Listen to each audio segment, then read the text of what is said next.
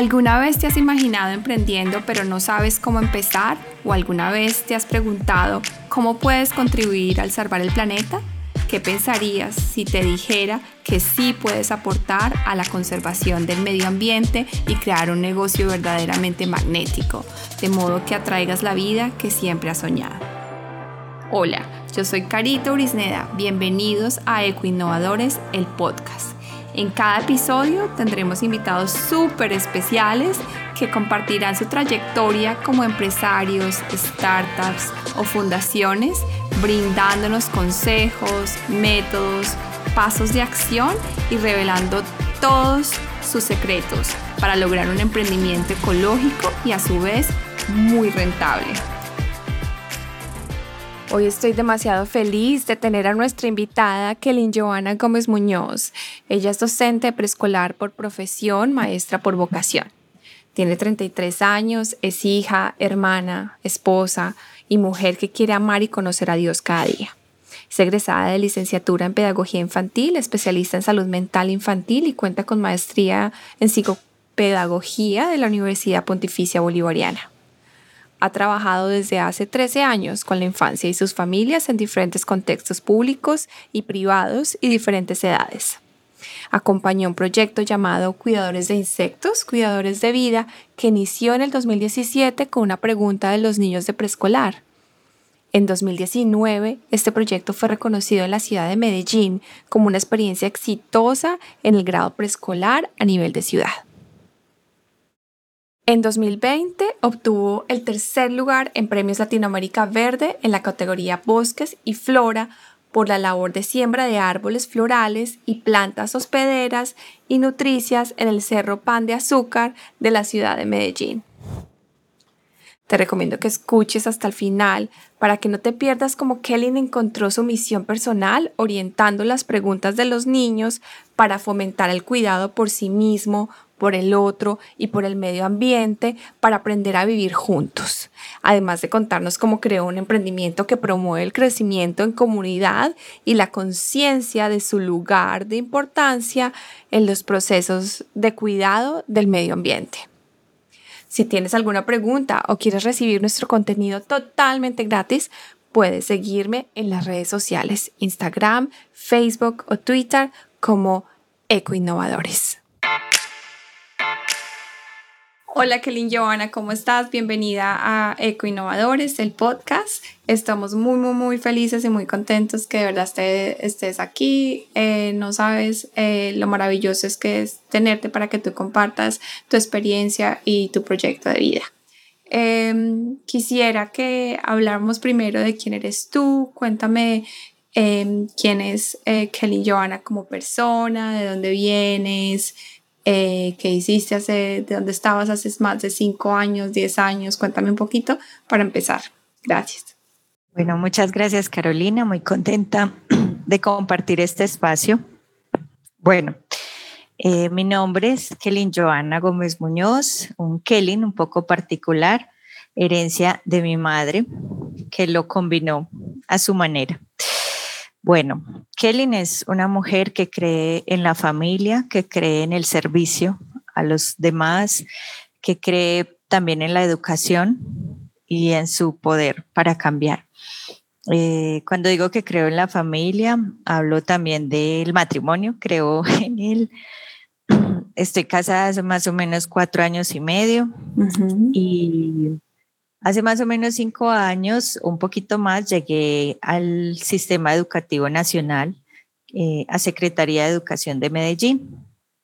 Estando allí, pues, eh, para mí, desde el punto de vista profesional, es, eh, fue un logro muy grande y ha sido una bendición pertenecer al, al magisterio. pero vengo trabajando con los niños desde hace más o menos 15 años, bueno, 18 en el contexto eh, de la iglesia. Soy una mujer que cree en Dios, me congrego en una iglesia y, allí pues he aprendido a vivir de diferentes maneras, ¿sí? Y me gusta mucho la fe que siento que hay en mí hacia Dios. Siento que en todo Él me dirige y me siento muy bendecida por la vida que he tenido hasta ahora. Súper importante para sacar tus proyectos adelante.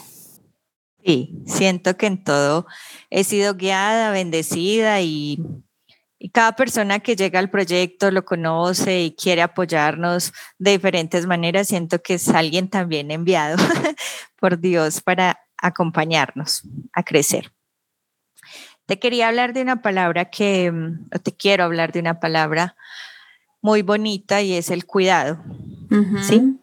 Es un tema que ha venido tomando mayor fuerza cada vez, eh, que lo veía desde antes en mi profesión. Mi profesión también tiene que ver con el cuidado hacia los más chiquitos, hasta la primera infancia, en el hogar, en la familia, pero luego con los niños eh, nos encontramos en un tema de cuidado y más o menos cinco o seis años estaba terminando la especialización en salud mental de niños y adolescentes.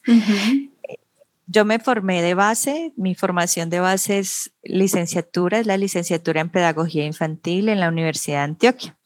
Luego hice la especialización y uno de los temas que más me marcó allí eh, frente a la salud mental era cómo algunos rasgos psicóticos, si alguien no les pone un límite, se van tomando mayor fuerza. Entonces, ponían ejemplos o entrevistaban a personas que tenían muchos casos encima. disculpa, ¿qué son rasgos psicóticos? Bueno, a ver, nosotros, a ver, la mayoría de las personas somos neuróticos, o sea, los que dentro de la normalidad podemos andar sueltos sin representar un peligro significativo para los demás pero las personas que tienen un rasgo psicótico, pues es lo que comúnmente podemos llamar locos, ¿sí? Mm. O ya con un estrato distinto, pues como los asesinos en serie o los que maquinan todas estas cosas para hacer daño masivamente. Entonces, al entrevistarlos, había un rasgo particular y era que cuando transgredían la vida de un ser vivo, fuera una hormiga, luego una abejita, luego una cucaracha, luego un ratón, luego un gato, luego un perro, luego... Y mira que iban aumentando de tamaño, no había quien les pusiera un límite. Claro. Hasta que, hasta que llegaron al semejante. ¿Sí? Y, y una vez uno pierde el respeto por una forma de vida pequeña y empieza a ascender su tamaño, pues llega a perder la, el respeto hacia la vida del otro. Es como pasar un límite, vas pasando límites y límites y va creciendo eso. Exacto, o sea, como en la vida uno se pone una meta cada vez mayor, ellos también, ¿cierto? Pero desde el punto de vista de la muerte o del daño. Entonces eso me quedó resonando y dije, pues mi oportunidad en la educación con primera infancia es enseñarles a los niños a respetar formas de vidas pequeñas, a sus semejantes, con el ánimo de que más adelante, pues, por fe, como te digo, tengamos una sociedad distinta. Y esto gracias a Dios congenió con una formación que veníamos teniendo en la escuela de ondas conciencia para formar el espíritu científico en los niños. Y una de las indicaciones de este programa era atiendan las preguntas de los niños y con base en esas preguntas transversalicen todos los conocimientos. Si vamos a enseñarse matemáticas o pensamiento numérico o lectoescritura o desarrollo físico, todo lo podemos transversalizar con las preguntas de los niños. Entonces ahí es donde viene por qué surgió el proyecto Cuidadores de Insectos, Cuidadores de Vida. Em, Resulta Disculpa, sí. Eh, cuéntame eh, ¿dónde, dónde empezaste, eh, qué escuela es o cómo llegaste a esa ah, escuela primero. sí, desde que me vinculé estoy en la institución educativa Sol de Oriente, está ubicada en la comuna en Medellín. la comuna sí, de la ciudad de Medellín, en el barrio Enciso. Eh, ah, específicamente en el barrio 13 de noviembre. Em, para que para los que los, los que nos estén escuchando no sepan qué clase, esto es una escuela del gobierno, qué tipo de familias, estudiantes están allá, eh, son niños de buenos recursos, escasos recursos, qué, qué tipo de personas nos, eh, con qué tipo de estudiantes, niños trabajas. Bueno, eh, la Comuna 8, particularmente en Medellín, se ha caracterizado históricamente por muchos eventos muy trágicos. Por ejemplo, eh, sufrió un deslizamiento, ¿sí? De hecho, una parte de la comuna fue, fue catalogada, por decirlo así, como un campo santo porque fueron muchas las personas que allí perecieron.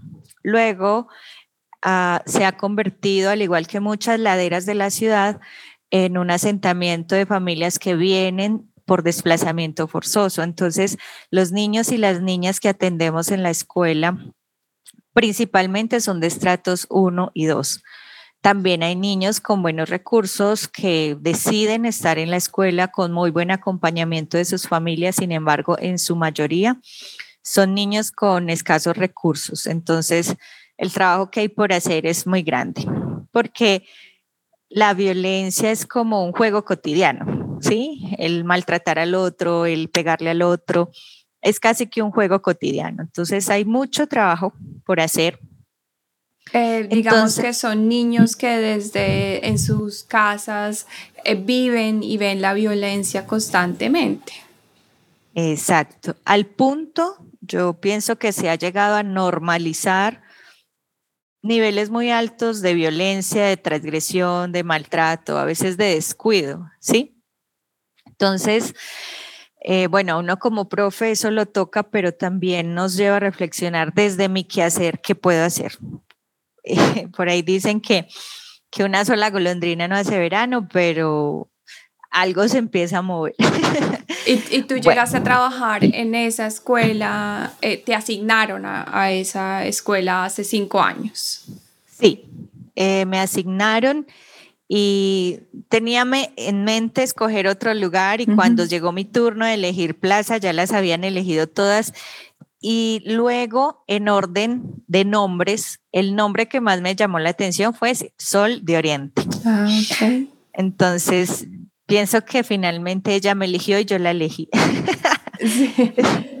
yo elegí la institución y ella también me eligió a mí.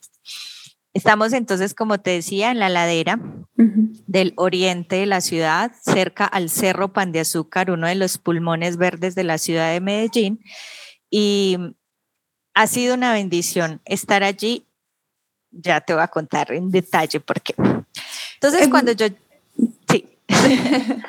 Em, más o menos em, igual llegaste a esa escuela, pero tú dices que son, es uno de los pulmones verdes de Medellín. Em, ¿qué, ¿qué, significa eso? Descríbeme un poco para los que no conocen Medellín o no conocemos Medellín. Eh, ¿qué, significa? Que está en una montaña llena de árboles y de naturaleza y está rodeada de muchos animales. Ese, es el, el, contexto, digamos, de, cómo describes allá.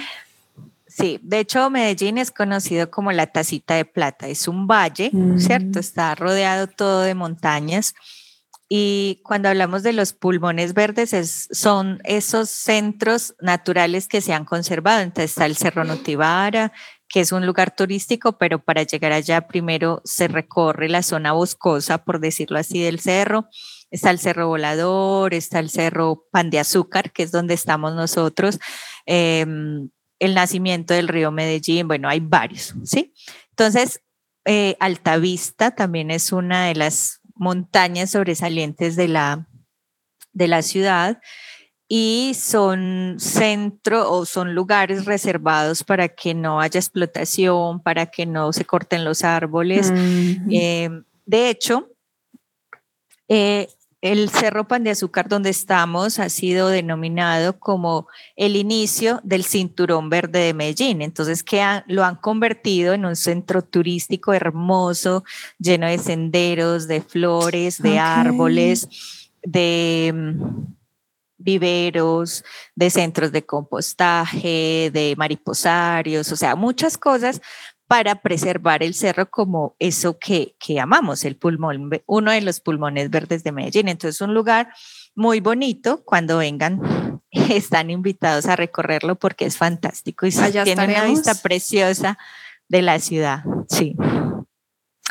Entonces, eh, al llegar a la escuela eh, y en atendiendo también a esa formación de ondas, llega un día Sebastián y Dana con un grillo aplastado en las manos Y, profe, un niño lo mató, un niño lo estripó, ¿cómo lo pudo hacer? ¿Por qué lo hizo? Profe, ¿será que puede resucitar? Y yo, ah, bueno, vamos a ver qué podemos hacer. Sí, sí, sí. Dejémoslo aquí a ver qué pasa. Lo dejamos en un ladito del salón y los niños empezaron a ver cómo se le iban llevando las, las hormigas, que, cómo iba cambiando de color, el olor. Profe, ¿qué pasa con el grillo muerto? Profe, ¿qué es un grillo? E-, eso fue hace más o menos tres años, dices tú. Cinco. Cinco en el 2017. En el 2017. Entonces, eh, recordando lo que había, lo que me había marcado en mi formación en la especialización, yo dije, voy a aprovechar esto. Entonces, ellos empezaron a hacer muchas preguntas. Profe, ¿los grillos estudian o trabajan como nosotros? Eh, profe, ¿qué comen? Profe, ¿cómo hace el cucarrón para abrir las alas? Profe, ¿y, tienen huesos o, como, son como nosotros? Entonces, yo empecé a, a enseñar todo lo que enseñamos en preescolar, el conocimiento del cuerpo propio, de los huesos, de los órganos, haciendo un paralelo con los insectos. Fue muy bonito porque entonces un día llega uno de ellos y dice, entonces con las familias empezamos a hacer consultas de las preguntas que ellos mismos iban haciendo. Y un día llega, eh, llega una de las niñas y me dice, profe, pero ¿cómo los podemos cuidar si no los podemos tocar? Entonces la pregunta, Muy buena ¿cómo cuidamos? Hermosa. Yo dije, ah, cuidar. Entonces empezamos, vamos a seguir consultando. ¿Cómo cuidamos los insectos si no los podemos tocar? Aquí surge algo muy particular que luego mis compañeras de trabajo me dicen, sus grupos tienen esa característica. No son miedosos a los insectos, son tranquilos, los cogen en una hojita, en una coquita, los llevan a la mata. Eh, siempre ellos, yo quiero ser el líder esta semana para cuidar a los insectos y llevarlos a la matica, por ejemplo. Y me dicen, y sus niños tienen una particularidad, es que no pelean tanto con el amiguito. Entonces, ya tres años más o menos en el 2019 Interesante. que una profe me dice eso, yo digo, ah, o sea que sí tiene efecto, sí tiene efecto, vale la pena seguirlo haciendo. Pero, Entonces, eh, ¿cuál, fuera, ¿cuál era tu idea, digamos, cuando empezaste en el 2017? Eh, ¿Cuál era tu visión? Tú dices, bueno, voy a practicar lo que es lo que estudié en la especialización, pero ¿cómo, ¿cuál era tu idea? ¿Cómo era esa práctica? Digamos, tú dijiste... Eh, las consultas, lo que, las preguntas que hagan los niños, de eso sacamos cosas prácticas y lo colocaste como en, como lo organizaste en un programa de seis meses o ocho meses o eso, digamos en, la teoría de cómo fue de teoría práctica, digamos, eh, para empezar. Em, para empezar, muy buena pregunta. Mira, yo lo que hice durante todo el año 2017 fue tomar esas preguntas de los niños de cómo comen, cómo duermen, cómo viven, cómo abrir las alas, tienen huesos, cuántas patas tienen, cuántas alas, y transversalizar todo, o sea, contar, escribir, dibujar, hacer obras de arte, obras de teatro, presentaciones, eh, saltar como el grillo, hacer piruetas. Y lo que yo iba haciendo era el paralelo, por ejemplo, en el primer periodo intencionamos que el niño conozca todo su cuerpo, su higiene personal, el autocuidado y cómo lo hacían los insectos. En el segundo periodo, entonces, trabajábamos el niño y su entorno más cercano, la familia. Entonces hacíamos el paralelo con los insectos. cuáles viven en familia, cómo viven en familia, luego en la comunidad y luego la influencia de los insectos en el planeta Tierra, que era el último periodo, el conocimiento del planeta. Em, estamos hablando de niños de qué edad en el 2017 y, qué, curso, primero de primaria, más o menos qué curso estaban ellos. Estamos hablando de preescolar. Preescolar. Kinder. O kinder, como lo conocen en otros lugares. En ese eh, preescolar y kinder tú no tienes, digamos, cuando uno empieza primero, digamos, uno ve materias, eh, español, eh, biología, mm. tú no tienes, uno no empieza, digamos, tú tienes un programa en que tú eres, abierta y colocaste todas esas preguntas y, más o menos la pusiste en, en, un entorno que tú dices, o sea, el cuerpo, la sociedad, todo, todo cada cosa que tú dictas o les enseñas a los niños, como que la, haces un paralelo, le aplicas a, los niños en, su, en el área en que estés enseñando, digamos. Sí, en preescolar nosotros no tenemos áreas como lenguaje, matemáticas, no. En preescolar trabajamos las dimensiones del desarrollo de manera transversal. es decir, ah, puede que una actividad la orientemos a lectoescritura poco convencional, es decir, que los niños escriban como piensan, ¿cierto? De manera espontánea. Pero esa actividad de lectoescritura también me lleva a inventar un cuento, a reflexionar sobre el cuento, a, aplicarlo a la vida cotidiana. Entonces, yo lo intenciono, pero me permite trabajar todas las dimensiones del desarrollo del niño, lo corporal, lo afectivo.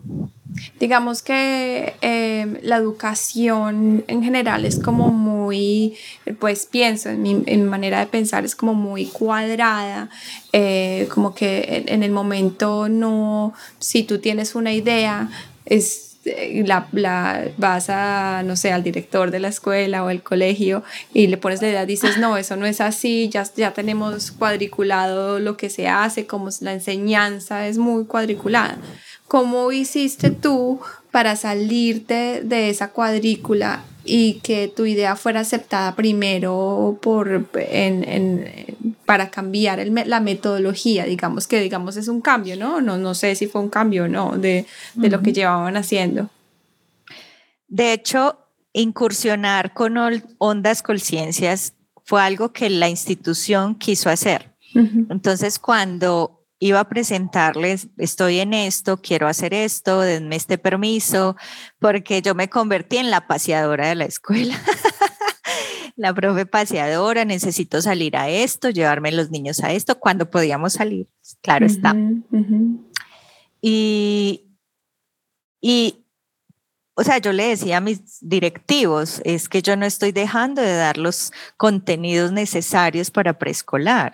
Yo sigo dando los contenidos, solo que estoy intencionando otra reflexión de parte de mis chicos. ¿Cuál, fue la, tú dices, cuál fue la clave para convencerlos de que ellos te dijeran, sí, eh, eh porque lo que tú dices, te pueden decir, no, es que tú vas a cambiar la metodología.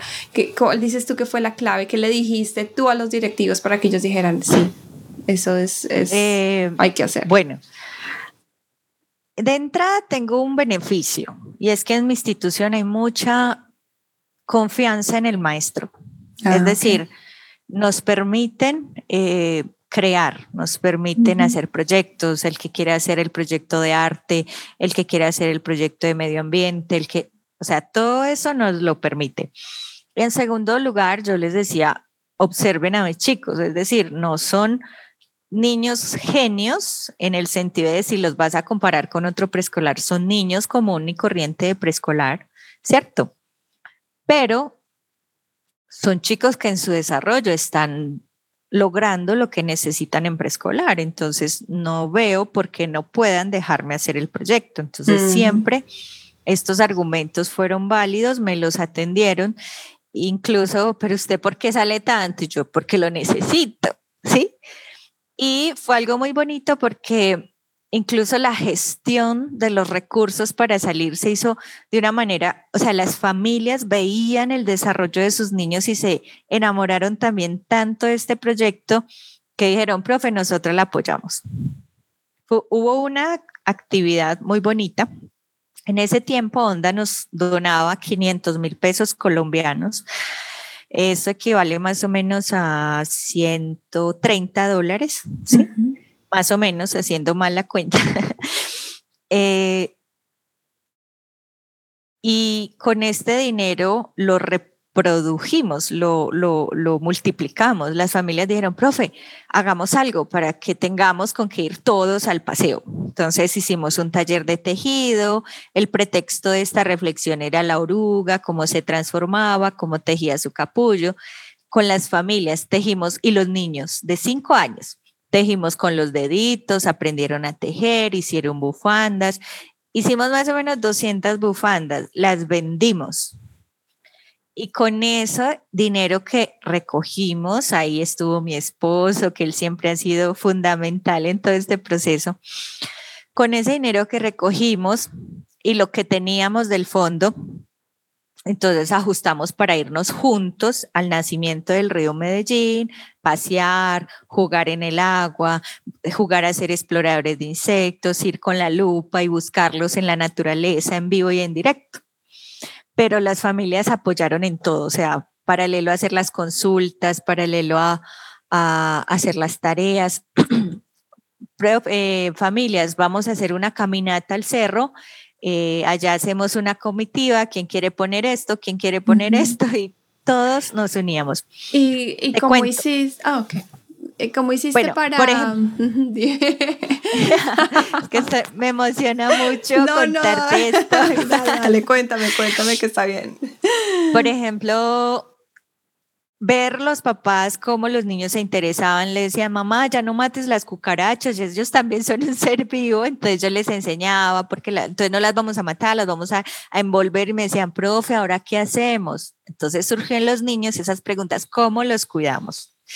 Fue cuando ellos dijeron, profe, ¿cómo los cuidamos si no los podemos tocar? Esa ha sido para mí una de las preguntas más fascinantes que le escucho a los niños, en verdad. Ahora sí te doy la palabra para seguirte contando. Eh, no, me parece, eh, no sé, eh, admirable los, cambios que, que has hecho pero me, me causa la, la, misma pregunta, digamos, el, eh, convenciste a los directivos del de, de, el establecimiento educativo. Em, ¿Cómo hiciste para convencer a las familias para que también te colaboraran? Em, ya que las familias, digamos, no tienen los mejores, los, los son de escasos recursos algunas, o la gente tiene, o las personas, las mamás, los papás tenemos, todo el mundo tiene responsabilidades, hay que trabajar. Entonces, digamos que a veces muchas personas llevan a los hijos o al, a, a la escuela, pues, simplemente pues como para tener un espacio ellos para que puedan hacer sus actividades. Entonces, digamos, ¿cuál fue la clave tuya para que las familias también estuvieran eh, en ese proceso, porque si te vas a salir al bosque, vas con los papás, y ah, fue un proceso, ¿no? Cuéntame qué hiciste, cuál fue la clave para eso. Bueno, esa fue una de las claves para convencer a los directivos. Por ejemplo, a las reuniones, el promedio de asistencia era de 35 niños, van 20. A mis reuniones iban, faltaban cuatro, cinco, iban más de lo normal. A una convocatoria, por ejemplo, eh, general.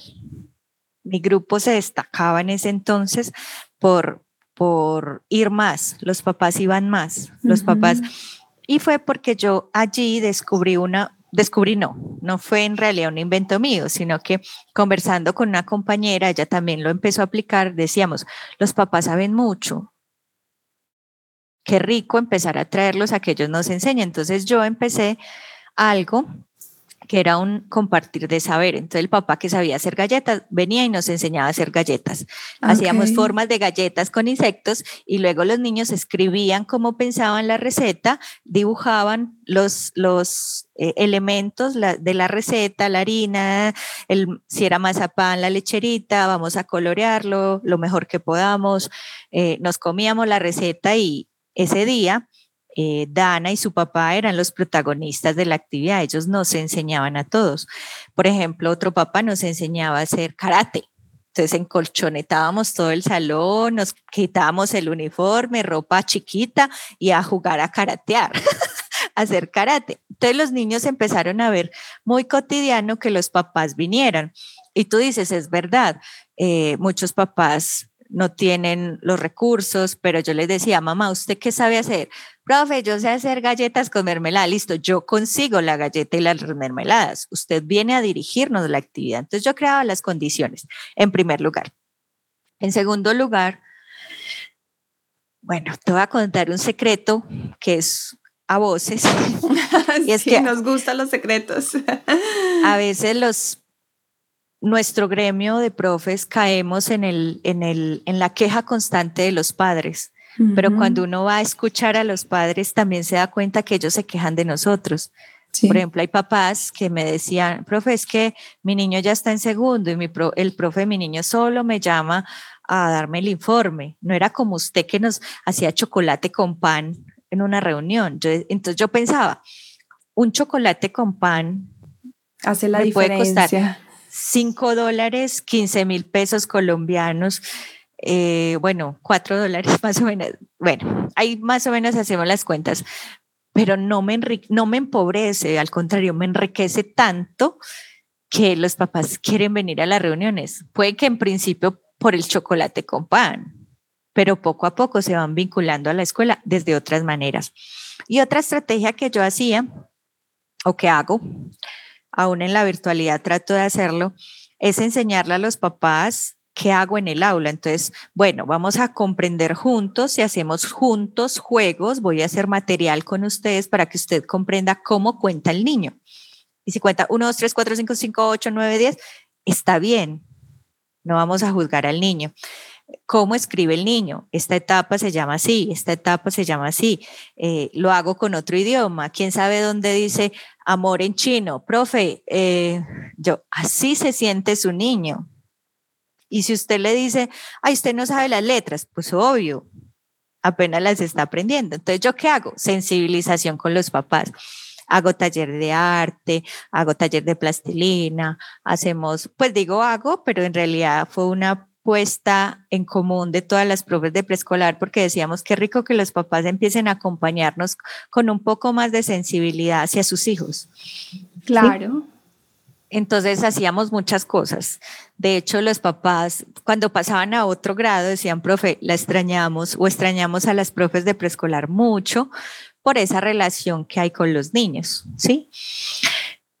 Entonces, cuando con los chicos empezamos a, hacer todas estas reflexiones en torno a los insectos, hubo dos conclusiones de ellos que para mí fueron claves y que detonaron, como se dice, muchas cosas. Una de ellas fue una conclusión de Jerónimo que me decía, profe, entonces si la abejita no poliniza la flor y no hay fruto, y se muere la abejita, nosotros no tenemos manzanas.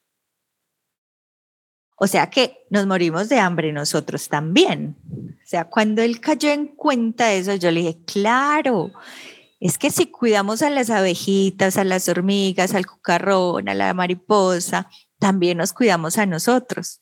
Entonces, por eso decimos llamarnos cuidadores de insectos, cuidadores de vida. Y otro de los de las conclusiones y de ellos, en el 2017 entonces nos dedicamos a estudiar. Ya ese grupo pasó a primero y llegó otro grupo en blanco. Esa es una de las características de preescolar. Llegan cuando no me necesitan. Cuando me necesitan, no me quieren, pero cuando ya nos queremos, se tienen que ir. Sí. Esa es la relación de preescolar. Ah, Entonces, eh, yo los entrego a primero, y cuando llegó el grupo nuevo, yo les conté con muchas fotos, les dije, los amiguitos están haciendo esto, esto, esto, consultaron esto. Los amiguitos de ese preescolar ese año, antes de irse, consultaron las cuatro formas de cuidado, sembrar árboles, ojalá florales, plantas hospederas y nutricias, eh, disminuir el uso de insecticida y usar repelentes naturales. Entonces, cuando los amiguitos llegaron en el 2018, empezaron a, a, seguir haciéndose preguntas. Listo, ellos estudiaron esto. ¿Ustedes qué quieren saber o quieren saber de otras cosas? Profe, podemos sembrar árboles, me dijo Emanuel, en el cerro. Entonces ese año nos dedicamos a sembrar árboles. En ese momento ya, ya estaba cuidadores insectos, cuidadores de vida, ya habías, ya, ya estaba creado, digamos ya estaba creado, por decirlo así. Pero también tengo claro que si en algún momento ellos tienen otras preguntas, nos vamos por esa ruta, porque un, algo que yo he aprendido a lo largo de estos cinco años es escucha a los niños hágale caso a esas intuiciones infantiles que son maravillosas. Entonces Emanuel dijo, profe, entonces sembremos árboles. Ese año nos dedicamos a sembrar árboles y en el Cerro Pan de Azúcar está ahí pues todo un programa muy bonito del el Parque Arbí, que queda un poquito más arriba en Santa Elena. Y ese parque tiene personal calificado, personas del mismo barrio, jardineros, bueno, entonces los niños los pusieron los guardabosques.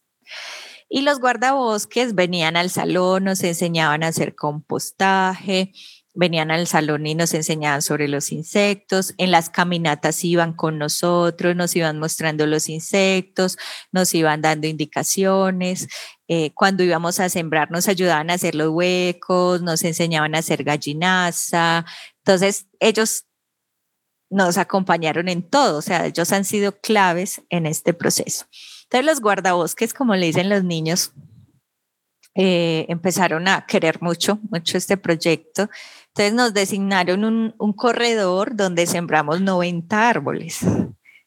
¿Sí? O sea, los niños saben que esos son sus árboles. Y no solo vamos a sembrar, sino que hacemos otras salidas para ir a remover la tierra, echarle abono, a quitarle la maleza, echarle agua, entonces cargan el agua desde sus casas. Pues es todo un sentido de responsabilización que de mi parte como profesor ahorita me decías, ¿cuál es tu objetivo? El discurso nos dice que los niños son el futuro de la sociedad, el futuro del planeta, el futuro de X y Y. Para mí no. Los niños pueden ser corresponsables desde ahora. Los niños pueden ser conscientes de, sus papel, de su papel fundamental en los cambios que se pueden crear ahora. Los niños son conscientes de su potencial de cambio ahora. Y este grupo me lo ha demostrado. ¿Por qué? En el 2018 no tuvimos recursos. Entonces, la profe con recursos propios el esposo, muchas personas, amigos que yo les decía, regálame X dinero para comprar árboles, por favor, necesito árboles. Y así fuimos, seguimos con el proyecto. ¿Sí? O sea, lo que dices tú es que los, los niños no solamente son el futuro, sino también son el presente, nuestro presente. son, son parte de este presente. O sea, si en este momento nosotros los hacemos conscientes de su potencial de cambio, de su corresponsabilidad. Los cambios en comienzan lo que, a pasar ahora. Ahora. No tenemos que esperar en el futuro. Es, no tenemos que esperar ni que crezcan, ni que no, ellos ya son conscientes. A mí las profes me dicen, ¿usted le habla con esa seriedad y con esos términos a los niños? Yo les digo, sí. Yo les digo, es que si ustedes no cambian ahora, por ejemplo, una tarea, Joan, la tarea era dibujar un, insecto que les gustara y por qué. Y Joan dibujó una mariposa. No tenían internet, pues yo le dije, si no tienen internet, escriban lo que ustedes piensan, lo que saben de la mariposa. Listo. Al otro día llegó con su cartelera de una mariposa y la familia escribió al lado, queremos cuidar las mariposas porque Joan, cuando la expuso, dijo, porque cuando yo sea viejito, mis hijos van a ver mariposas. O sea, esa conciencia de proyección a futuro, si no se la enseñamos ahora, pues estamos perdiendo el tiempo como adultos. Esa es duramente mi opinión. O sea, si no los hacemos conscientes ya de su potencial transformador hoy, creo que la educación no está cumpliendo su objetivo.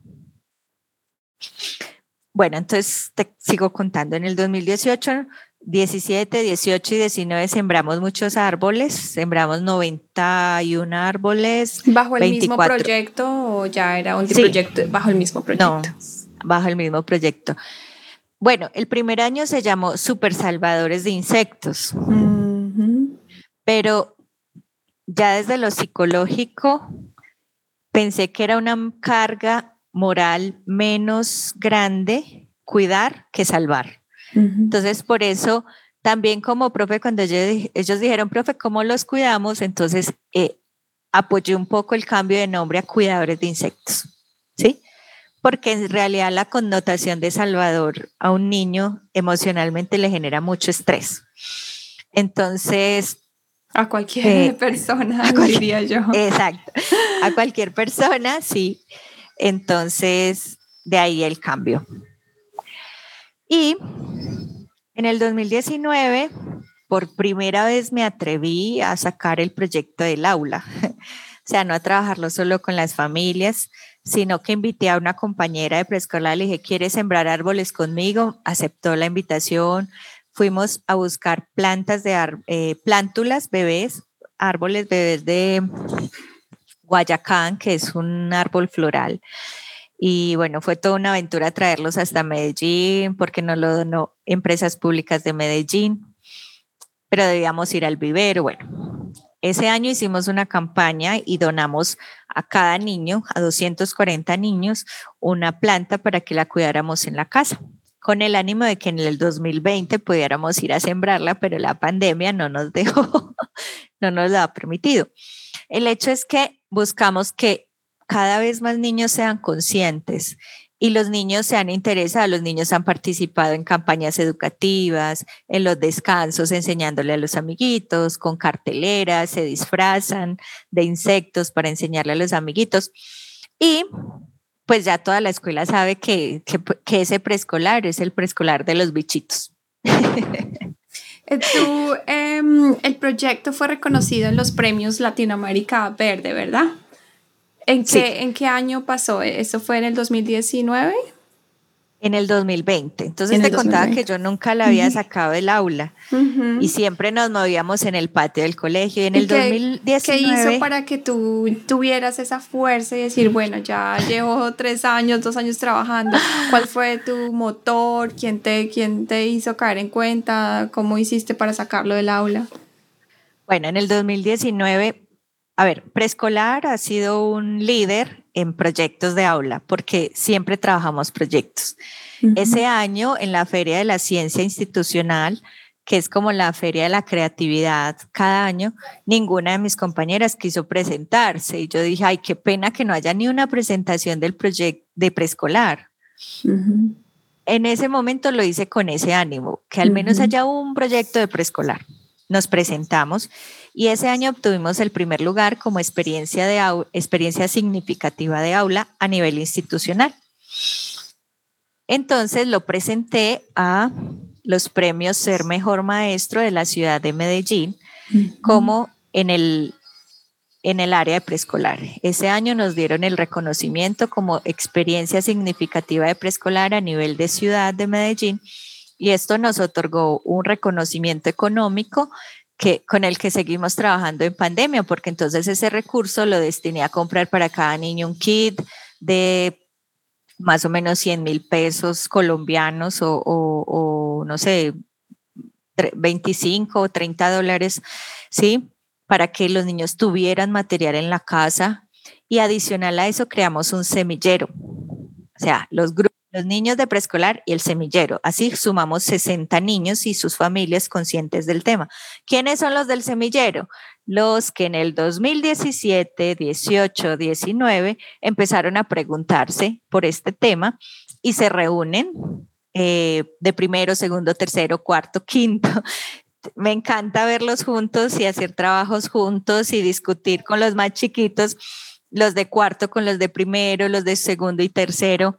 Bueno, entonces, ¿cuál eh, te quería preguntar? ¿Cuál es, cuál tú crees que ustedes ganaron ese premio? ¿Por qué? ¿Por cuál fue la diferencia que, que marcó que ustedes ganaran el, el, el, el premio? em, cuando lo sacaste de, de, la escuela, digamos, fue el sembrado, la cantidad de árboles que se sembraron o, el, o cuál fue la causa, dices tú, comparado con otros proyectos? Bueno, yo siento que desconociendo los proyectos de mis compañeros eh, o compañeras y compañeros en preescolar, yo siento que algo que nos ha ayudado mucho en este proyecto es la apropiación de los niños, porque los evalúa y la coherencia interna del proyecto. Cuando yo me presenté a Premio Ser Mejor Maestro, lo hice con el ánimo de saber qué preguntas podía contestar y cuáles me quedaban faltando para otro año prepararme. Y no te miento cuando te digo que había espacios o preguntas que tenía una línea de 10 palabras. Pero dije, esto es lo que tenemos, no, no voy a inventar, no voy a como a tratar de persuadir, no, esto es lo que tenemos. Pero cuando yo miré y, y todas las respuestas las respondí, dije, pues yo estaba pensando mandarlo el otro año, lo voy a enviar. y lo envié y ganamos. ¿Y cuál crees tú que, marcó la diferencia para que ganaran? Bueno, yo siento que el proyecto tiene una coherencia interna bonita, muy fuerte. Es decir, hay transversalización de los temas base de preescolar con las preguntas de los niños se trabaja fuertemente el tema de investigación, entonces los niños registran lo que ven, dibujan como una especie de bitácora de investigación. Cuando los evaluadores vienen y nos visitan, entrevistan a los niños solos. Entrevistan a las familias aparte, o sea, la profe no está ahí. Entrevistan a los coordinadores, entrevistaron al personal de Arbi, porque yo dije, el personal de Arbi nos acompaña y citaron uno entonces, cuando ellos arman un mapa y todas las personas dicen, es que este proyecto tal cosa, es que este proyecto esto, y los directivos dicen esto, cuando ellos cuentan y, y hay una coherencia interna de todo el proyecto, exacto, entonces yo siento que eso nos dio fuerza. Y me dio mucha alegría cuando la evaluadora, después de entrevistar a los niños, me dijo, este proyecto es genial. Sus niños, todo lo que les pregunté, se ve que lo saben no por la memoria, sino por la experiencia. Esa, yo creo hay que una fue la, la clave, la clave. La clave. O sea, los niños, si tú les preguntas muchas cosas memorísticas y yo no soy una te voy a contar otro secreto. Yo no soy una profe que los prepara para ir a ferias y que se aprendan todo de memoria y que no, porque he visto niños así. Pero yo les digo, vayan y cuenten lo que ustedes han sentido, lo que han aprendido, lo que se acuerdan, lo que quieran contarle a la gente de lo que ustedes han vivido. Así es como practicamos para ir a una feria de ondas o a una feria de la ciencia o a una feria y algo muy bonito que pasó fue que el, por eso te dije, el tema del cuidado se volvió para mí un eje transversal de mi vida. Porque al yo ver tanta fuerza en el tema del cuidado, empecé a leer a un autor que se llama Leonardo Boff, eh, que para mí fue un hallazgo genial, porque entonces yo empecé a hacer con las familias a través de mi tesis de maestría lo mismo que hacía con los niños, el cuidado de sí mismo, el cuidado del otro, el cuidado del medio ambiente. Empecé a hacer talleres paralelos con las familias y las familias en todo contaban eso, es que la profe, sí, ella trabaja con los niños, ella siembra, ella en el aula hace esto, lo otro, pero con nosotros hace otros talleres adicionales del cuidado de sí mismo, el cuidado del otro, el cuidado del medio ambiente. Y con los papás, ellos mismos, que fue algo muy bonito en mi tesis, fue que ellos dijeron, profe, pongamos algo del cuidado a través de la prevención de accidentes en el hogar. Entonces eso fue un componente muy interesante porque surgió de ellos. O sea, yo no, yo no lo tenía pensado, ellos lo propusieron y ellos dieron elementos para desarrollarlo. Entonces, cuando, cuando la, la evaluadora va y conoce a los papás, los papás le cuentan todo lo que hacemos como familia y todo lo que aprendemos y, y lo que yo te digo, enamorar a los papás cuesta más tiempo, más esfuerzo, más dinero, pero la ganancia que se viene, no en el sentido económico, sino en el apoyo, en la unión con los niños, en el interés de los papás, eso no tiene precio, es un valor incalculable para mí.